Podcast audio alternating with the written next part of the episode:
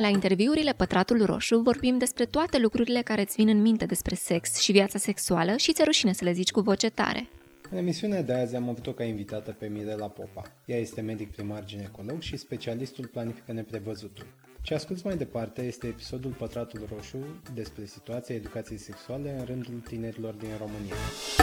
Bine ai venit la Pătratul Roșu!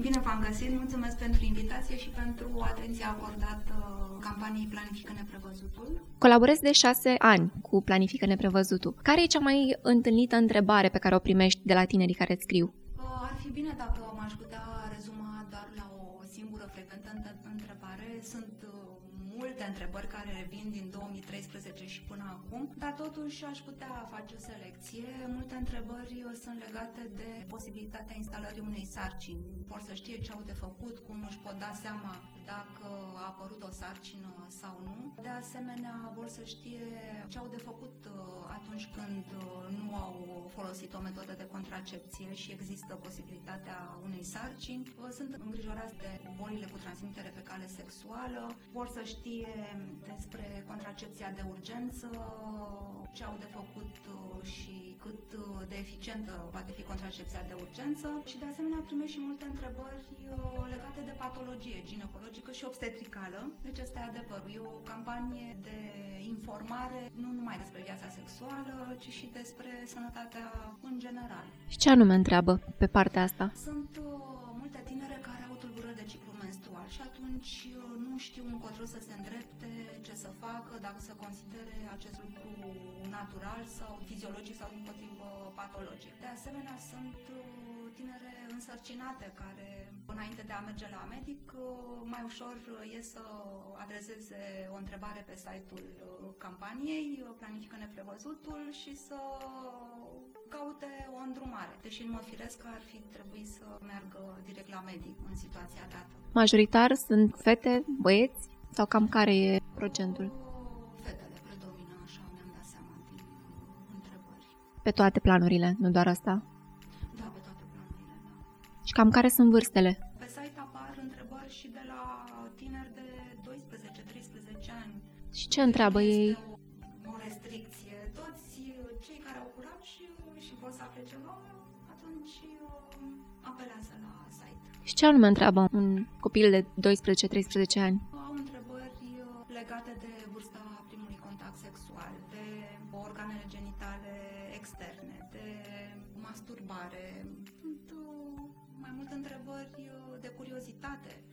Practic, nu atât de viață sexuală sau de contracepție. Cum se exprimă ei? Adică totuși la 12 ani să vorbești despre sex? O, Sunt coerenți în exprimare, deci probabil uh, și-au mai luat informații și din alte părți și atunci își formulează coerent uh, întrebarea și curiozitatea. Îți vine așa un exemplu în minte? Sunt și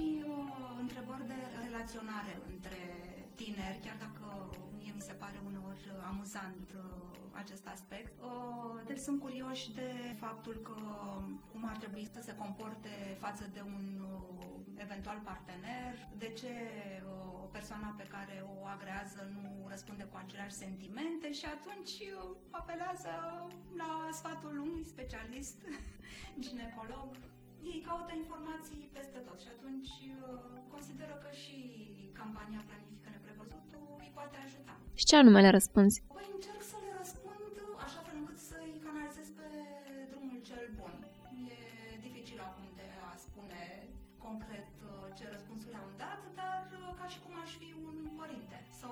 sau o soră mai mare, așa încerc să le răspund.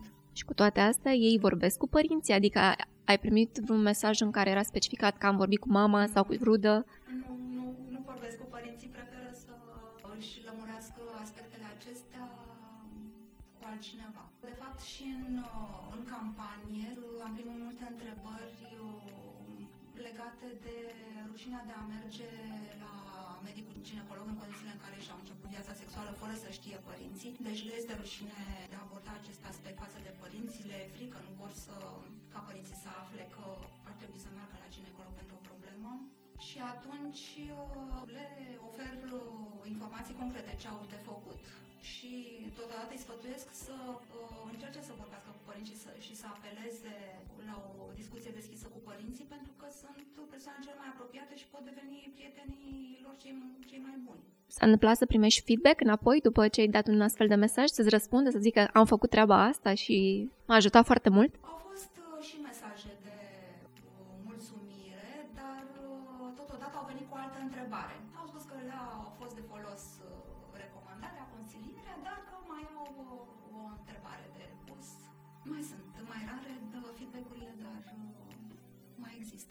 Au fost cazuri de tineri care și-au început viața sexuală, era clar că asta căutau în întrebare și apoi au revenit și au povestit că am făcut treaba asta și Nu, n-am, nu, n-am avut uh, asemenea uh, feedback-uri. Deci, de obicei, uh, consider că tinerii și oamenii în general, când uh, găsesc uh, o rezolvare, un răspuns care îi ajută, merg mai departe. Sau unii tineri uh, sunt foarte drăguți și uh, mulțumesc în avans, anticipat. Ceea ce apreciez foarte mult, sau unii chiar spun că mulțumim pentru uh, efortul depus, pentru grija acordată tinerilor în această campanie. Da, un discurs frumos. puneai mai devreme de un sondaj.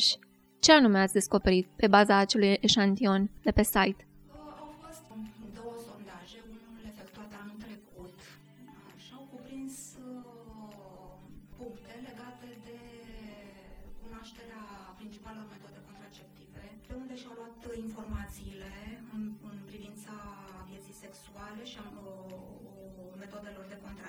Contracepție. Totodată au fost uh, întrebați uh, sau au fost un punct uh, referitor la cât de bine sunt informați tinerii și majoritatea, 80% dintre ei au spus că ar trebui ca educația sexuală să fie predată în școli, uh, lucru care nu se întâmplă. De asemenea, ei se declară, s-au declarat uh, informați cu privire la metodele de contracepție, de, pe- de altă parte, realitatea din uh, campanie, eva- evident în campanie, arată altceva. Deci știu teoretic despre ce este vorba, dar când uh, vine situația practică, se simt uh, în nesiguranță și nu știu uh, ce au de făcut majoritatea. E un blocaj al vârstei sau sunt prea mici?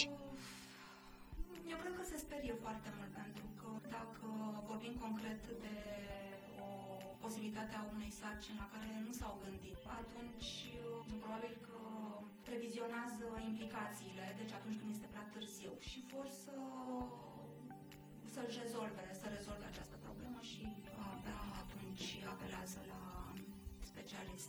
Care e vârsta la care ați observat că își încep majoritatea viața sexuală?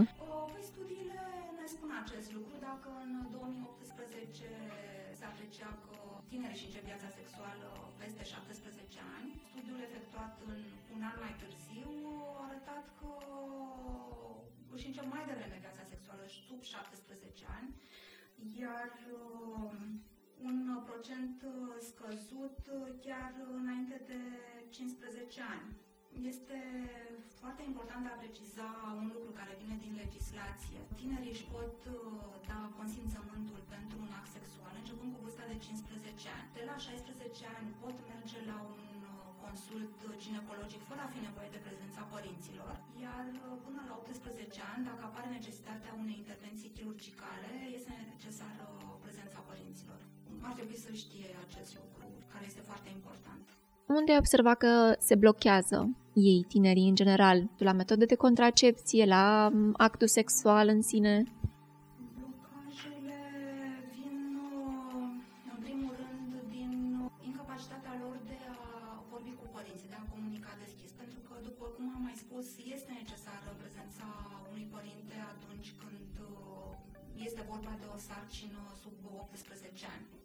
Atunci uh, comunicarea cu părinții este deficitară. Dar uh, pot să spun că și viceversa este la fel de adevărată, pentru că nici părinții uh, nu oferă o grijă, nu oferă atenție acestui aspect, pentru că știu că în școală nu sunt ore de uh, educație sexuală organizate, știu că ocazional anumite companii vin cu in- campanii de informare, dar uh, pentru ca tinerii să participe este nevoie de acordul părinților și știu că unii părinți nu oferă consimțământ uh, pentru ca și copiilor să participe la aceste campanii de informare. Deci ar trebui să consideră ca și uh, o regulă în viață că orice acțiune are și o consecință. Și atunci, uh, de asemenea, acest lucru este valabil și pentru începerea vieții sexuale. Iar aceste consecințe pot uh, avea efecte pe termen scurt, dar uh, în multe situații sunt efecte pe termen lung. Și atunci uh, ar trebui să se maturizeze cu înțelepciune în privința aceasta, să fie mai înțelepți, pentru că este vorba de persoana lor și de viitorul lor. Înțelepciune la 13, 14, 15 ani? Este totuși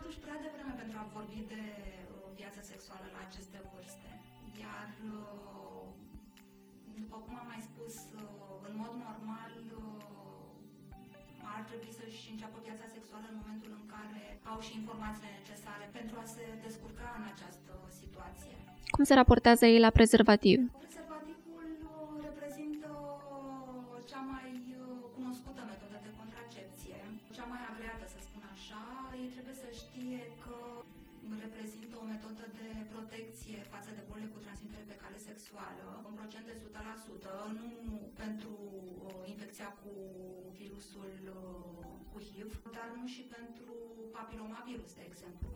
Papilomavirus care este implicat în 99% din cazuri în apariția de cancer uh, de col uterin. De asemenea, ca metodă de contracepție, poate eșua pentru că în uh, 16% din cazuri uh, nu funcționează.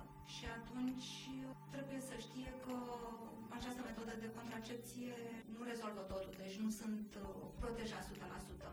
Și atunci la ce mai apelează ei?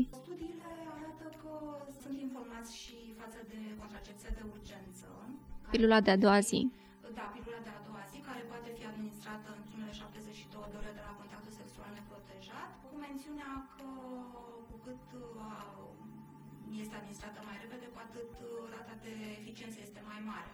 Și în, în întrebările primite apar frecvente situații în care precizează momentul în care a avut loc contactul sexual neprotejat și cât de eficient uh, poate fi pilula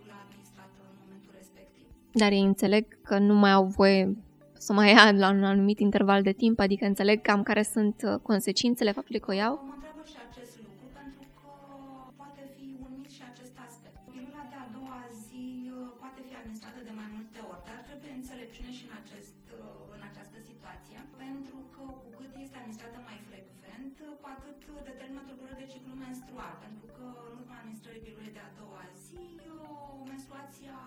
Să vină mai repede sau să întârzie cu aproximativ 70 zile. Și atunci uh, e de preferat a fi folosită, așa cum îi spune și numele, doar în urgență. Dacă este o viață sexuală care necesită o protecție consecventă, atunci trebuie apelat la o metodă de contracepție de lungă durată, cum ar fi pilule contraceptive. De la 13 ani? Sau 14? Am de, Nu, da. De 13 ani. Știu, doar că uh, având în vedere că sunt mici, Deci, pilula de a doua zi se dă într-adevăr fără prescripție medicală de către farmacii, dar doar de la vârsta de 16 ani, deci nu poate fi luată de oricine. Sunt restricții care sper că se respectă în farmacii. din ce ai văzut până acum, ei spre ce tind? Spre prezervativ sau deloc? Sau pilulă?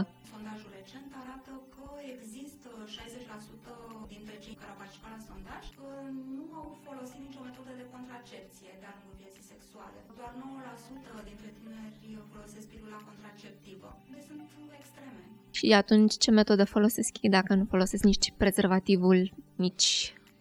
Ei au încredere pe metodele tradiționale folosite în vremuri de mult apuse, când uh, nu exista posibilitatea de a folosi o metodă contraceptivă eficientă și atunci apelează la metoda calendarului, chiar dacă ciclurile menstruale nu sunt regulate, sau la metoda retragerii, care au rată de uh, eșec de 26%. De asemenea, în momentul în care nu folosesc nicio metodă de contracepție și se bazează pe noroc, pe soartă, deci ea ar trebui să știe că la, uh, în 86% din cazuri sunt, uh, există risc de sarcină.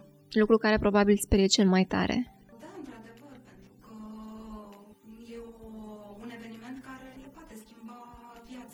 Dar până acolo, cum se raportează ei la virginitate? Au fost mesaje pe tema asta? Desigur, au fost uh, curioși să știe ce se întâmplă după primul contact sexual, dacă trebuie să folosească metodă de contracepție la primul contact sexual. Cam uh, acestea au fost întrebările. Deci ei ar trebui să știe că chiar și în urma unui contact sexual poate apărea riscul de sarcină și de asemenea o boală cu transmitere pe cale sexuală și trebuie să știe că trebuie să folosească o metodă de contracepție oricând. Chiar dacă sunt doi virgini, că probabil... Da, sunt situații particulare, dar uh, chiar și în această situație poate apărea o sarcină.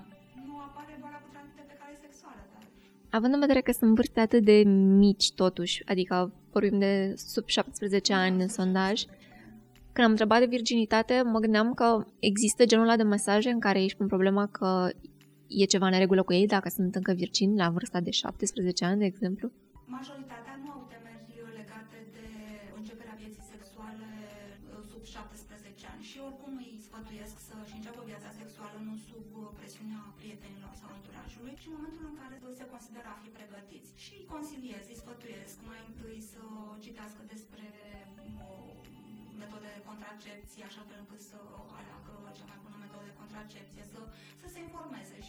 cu transmitere pe cale sexuală și după care le spun uh, de la 15 ani uh, au, își pot da consimțământ pentru un contact sexual și așa mai departe. Dar ei cum se raportează la propriul corp, adică la schimbările pe care le văd?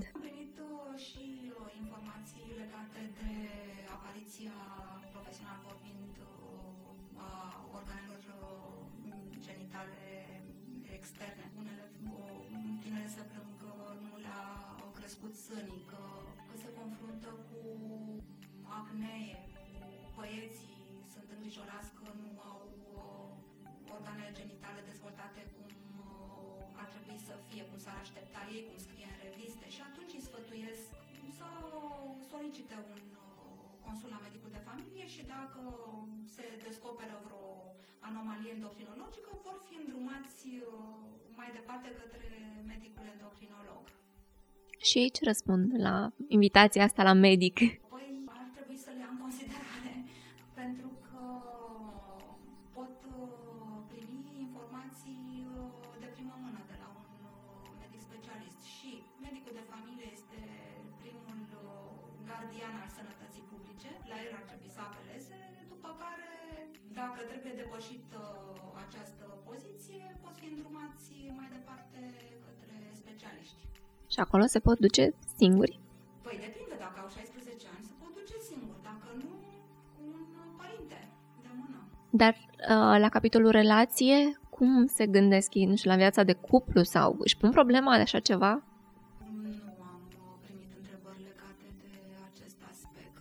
Adică la ce își dorește partenera sau partenerul?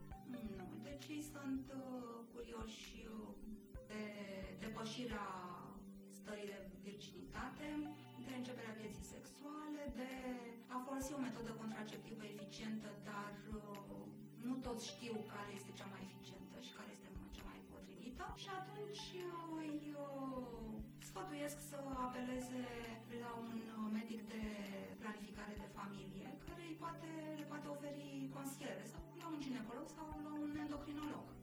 Și primești răspuns? După, pentru treaba asta, adică mă gândesc strict așa, eu la vârsta aceea, dacă cineva îmi spunea, du-te la un medic, eu vorbind cu un medic, mă rog, chiar dacă e vorba de o platformă, nu știu dacă m-aș fi dus sau nu știu. Sunt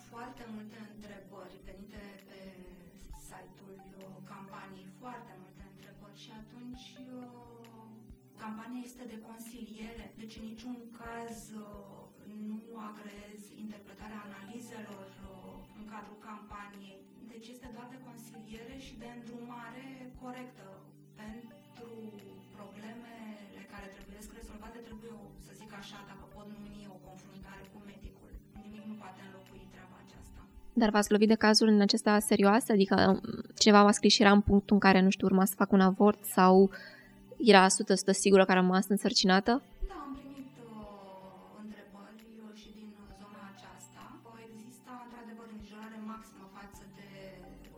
Posibilă sarcină. Sfatul meu e- a fost de a merge la medicul uh, ginecolog prin intermediul medicului de familie sau nu, pentru confirmarea sarcinii și pentru a ști ce are de făcut după aceea, ce opțiune are.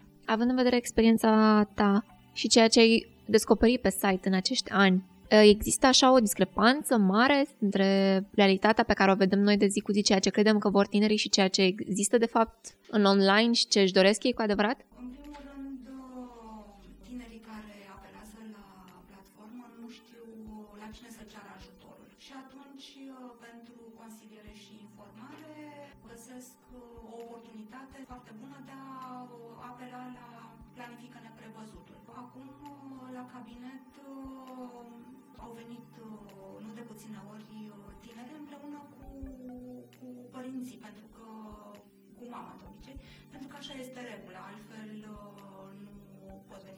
Veni la consult sub 16 ani și deci este diferență. Deci la cabinet mă confrunt cu situații punctuale, iar în, în cadrul cabinetului efectuez consult teste specifice, ecografie. În schimb, pe platforma campanii ofer consiliere. Și din ce ai observat până acum, există o diferență totuși între comportamente? Adică există la fel de multă deschidere a tinerilor pe teme din acestea atât de serioase în viața reală?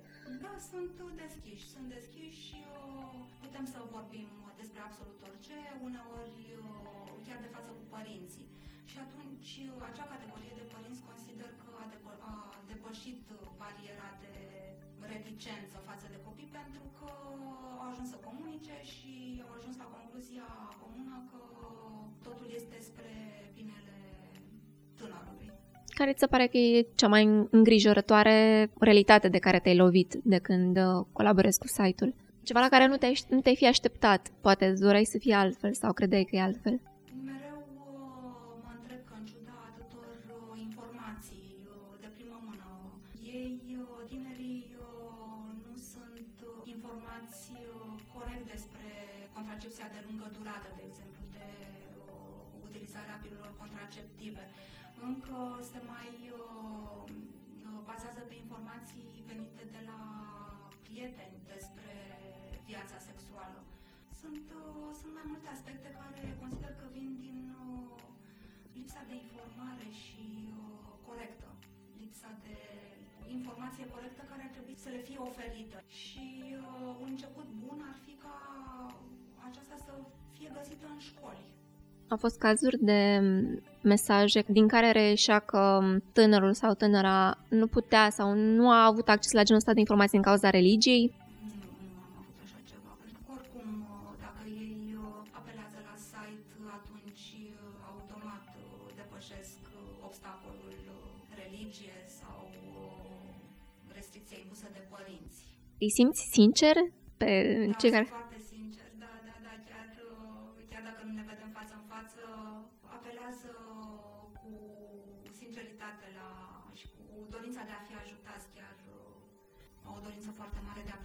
primi un răspuns și de a fi îndrumați.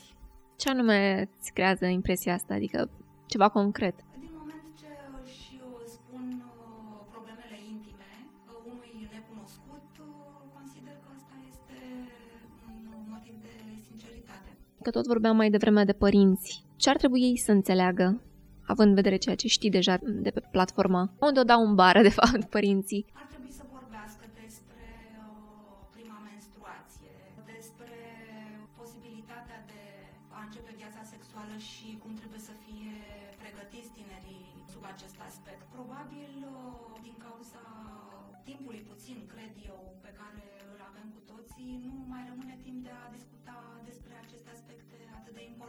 Nu este o caracteristică generală. Uh, Mulți părinți uh, au grijă de acest aspect, dar uh, cei care, uh, de exemplu, refuză de a-și oferi consimțământul pentru ca și copiii lor să primească informații de viață sexuală, atunci uh, acest aspect este un semn de întrebare despre dorința ca și copilul uh, lui să fie pregătit pentru această perioadă a vieții. Spuneai la început că pe site, pe lângă tinerii aceștia care scriu, mai sunt totuși persoane de alte vârste.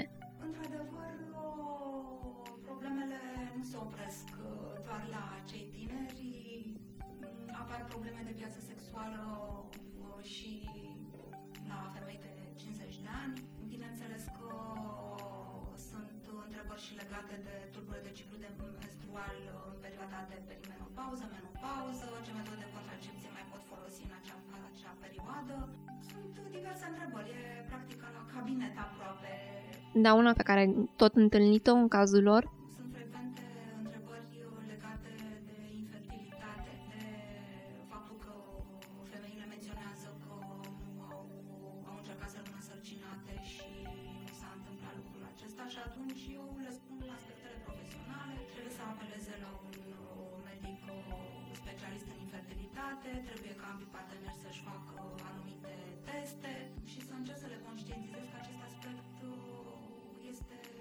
important și poate fi corectat. Deci nu e vorba doar de soartă, de destin. Deci poate fi, vor fi ajutate cuplurile infertile. De asemenea,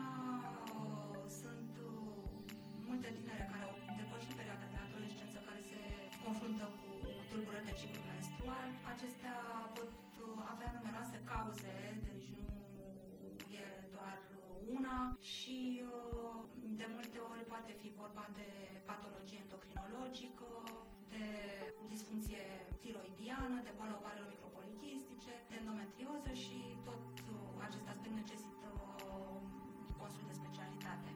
Nu se poate preciza un diagnostic doar pe baza unei discuții pe platformă. Cam care ar fi diferențele între situația din România și ceea ce vezi că se întâmplă în afară pe partea asta de educație sexuală și felul în care se raportează părinții și, nu știu, tinerii la el sau respectiv medicii? Dacă ai așa o imagine de ansamblu.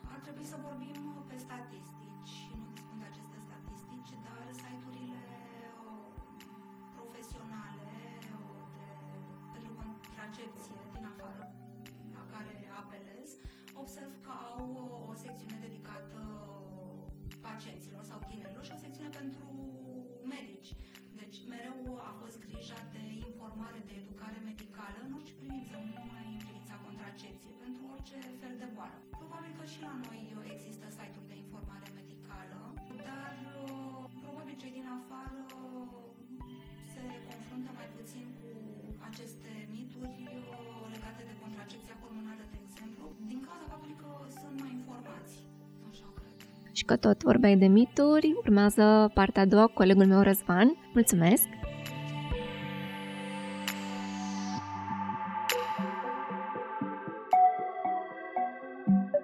Suntem la partea mai uh, exagerată a interviului, partea unde luăm diverse credințe și încercăm să facem puțină lumină. Cea mai întâlnită sau neapărat întâlnită, dar una care mi se pare mie că pune destul de mare presiune e industria pornografică. Și, din fericire sau nefericire, de 20 de ani o avem din plin și datorită internetului. Asta ar trebui să îi ajute pe tineri să fie mai buni la sex. Au ce învăța din industria pornografică? Mi este dificil să apreciez uh, acest aspect pentru că îmi lipsește experiența în acest domeniu. Eu nu mi-am format o opinie despre industria pornografică. Nu știu dacă sunt informații despre decizia de a începe viața sexuală și ce implică acest lucru în aceste filme. Și eu cred că acestea sunt nu pentru uh, educație, cât pentru divertisment. Nu știu care este mesajul informațional uh, de bună calitate acolo. Într-adevăr, sunt puternic pe partea de divertisment. Și atunci ajungem la un alt aspect. Există mitul ăsta că fetele se maturizează mai repede sau ating pubertatea mai repede și implicit Există această diferență între fete și băieți, dar e și vârsta asta de 16 ani, cumva vârstă mediană și legal și se mai păstrează asta că fetele ajung mai devreme la maturizare sexuală și dacă da, ce impact are în viața asta sexuală unde sunt doi până la urmă? Acest aspect ține de endocrinologie.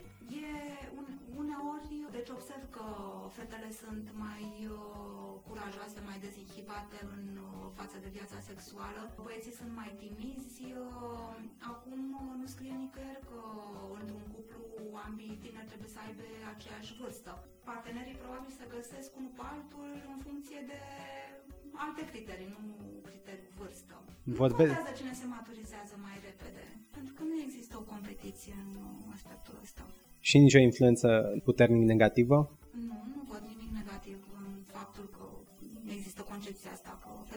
Metastatizează mai repede. Probabil ajung la un echilibru la un moment dat, în altă, la altă vârstă.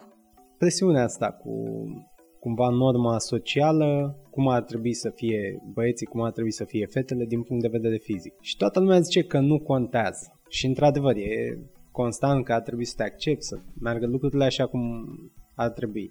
Dar trebuie să fie o linie de jos unde contează. Și atunci, care e realitatea? Unde e linia de jos? Uneori, eu cred că linia de jos reprezintă o zonă în care nu se pun prea multe întrebări.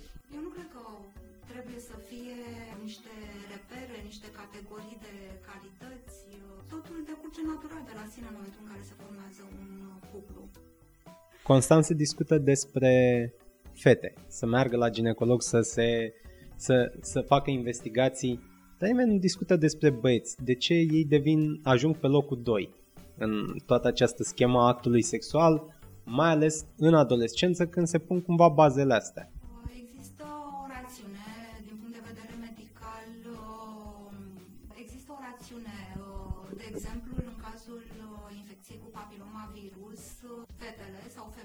Mai predispuse la apariția leziunilor precanceroase sau chiar a cancerului de col uterin decât bărbații, la care uh, această infecție poate determina doar în 1-6% cancer de penis.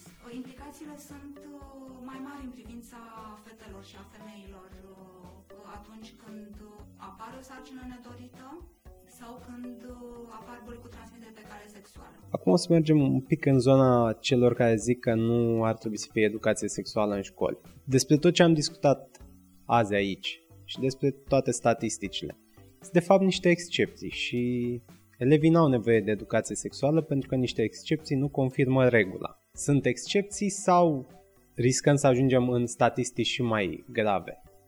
Pentru că nu ajungem să facem educație sexuală fie la școală, fie în familie.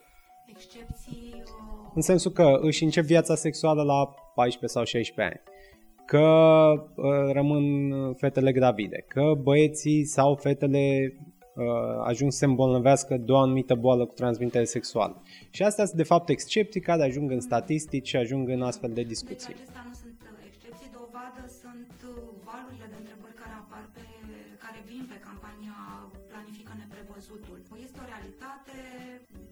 ceva fiziologic, începerea vieții sexuale și atunci ce e fiziologic nu este excepție. Părinții dacă ar face educația asta sau nu neapărat să facă, să, o, să aibă o deschidere. Ar împinge de fapt copiii către viața sexuală începută mai devreme. Și asta e unul dintre mituri.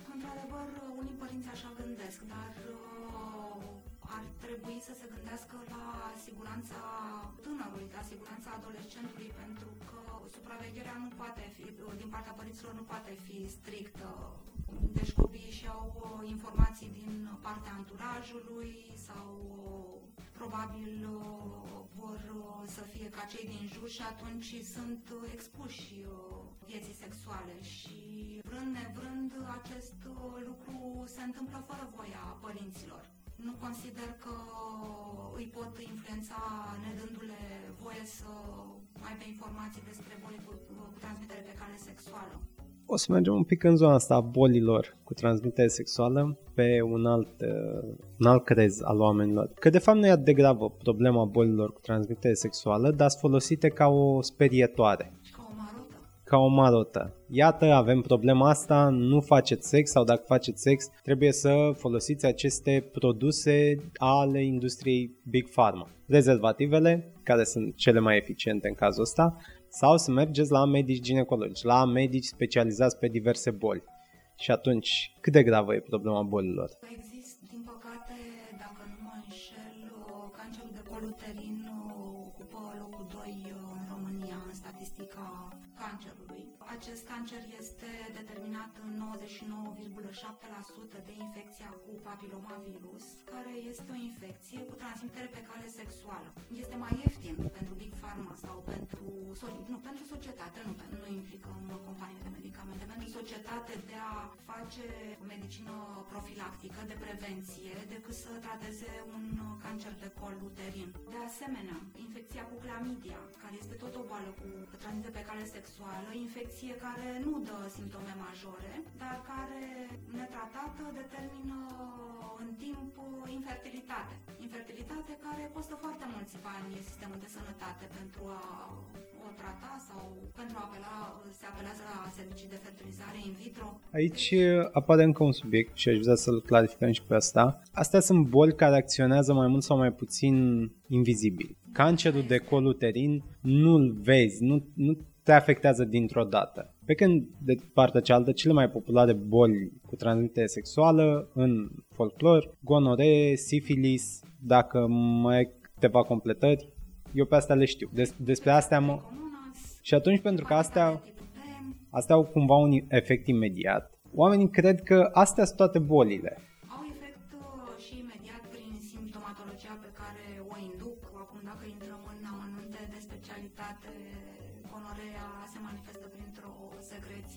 Dezagreabilă. Și dureroasă. Așa, dar uh, contactarea unei hepatite virale de tip B poate avea efect pe termen lung, de exemplu. Deci toate bolile au efect pe termen lung. Toate bolile cu transmitere pe cale sexuală, vezi infecția cu sifilis, uh, infecția cu virusul imunodeficienței umane, cu HIV. Deci toate sunt uh, încadrate, sunt în o categorie aparte, BTS. Într-adevăr. Așa, Să se vadă de departe despre ce este vorba și toți știu de aceste BTS-uri. Eu îți mulțumesc pentru toate răspunsurile și sper că oamenii vor fi un pic mai informați de fiecare Să dată. Sperăm, asta e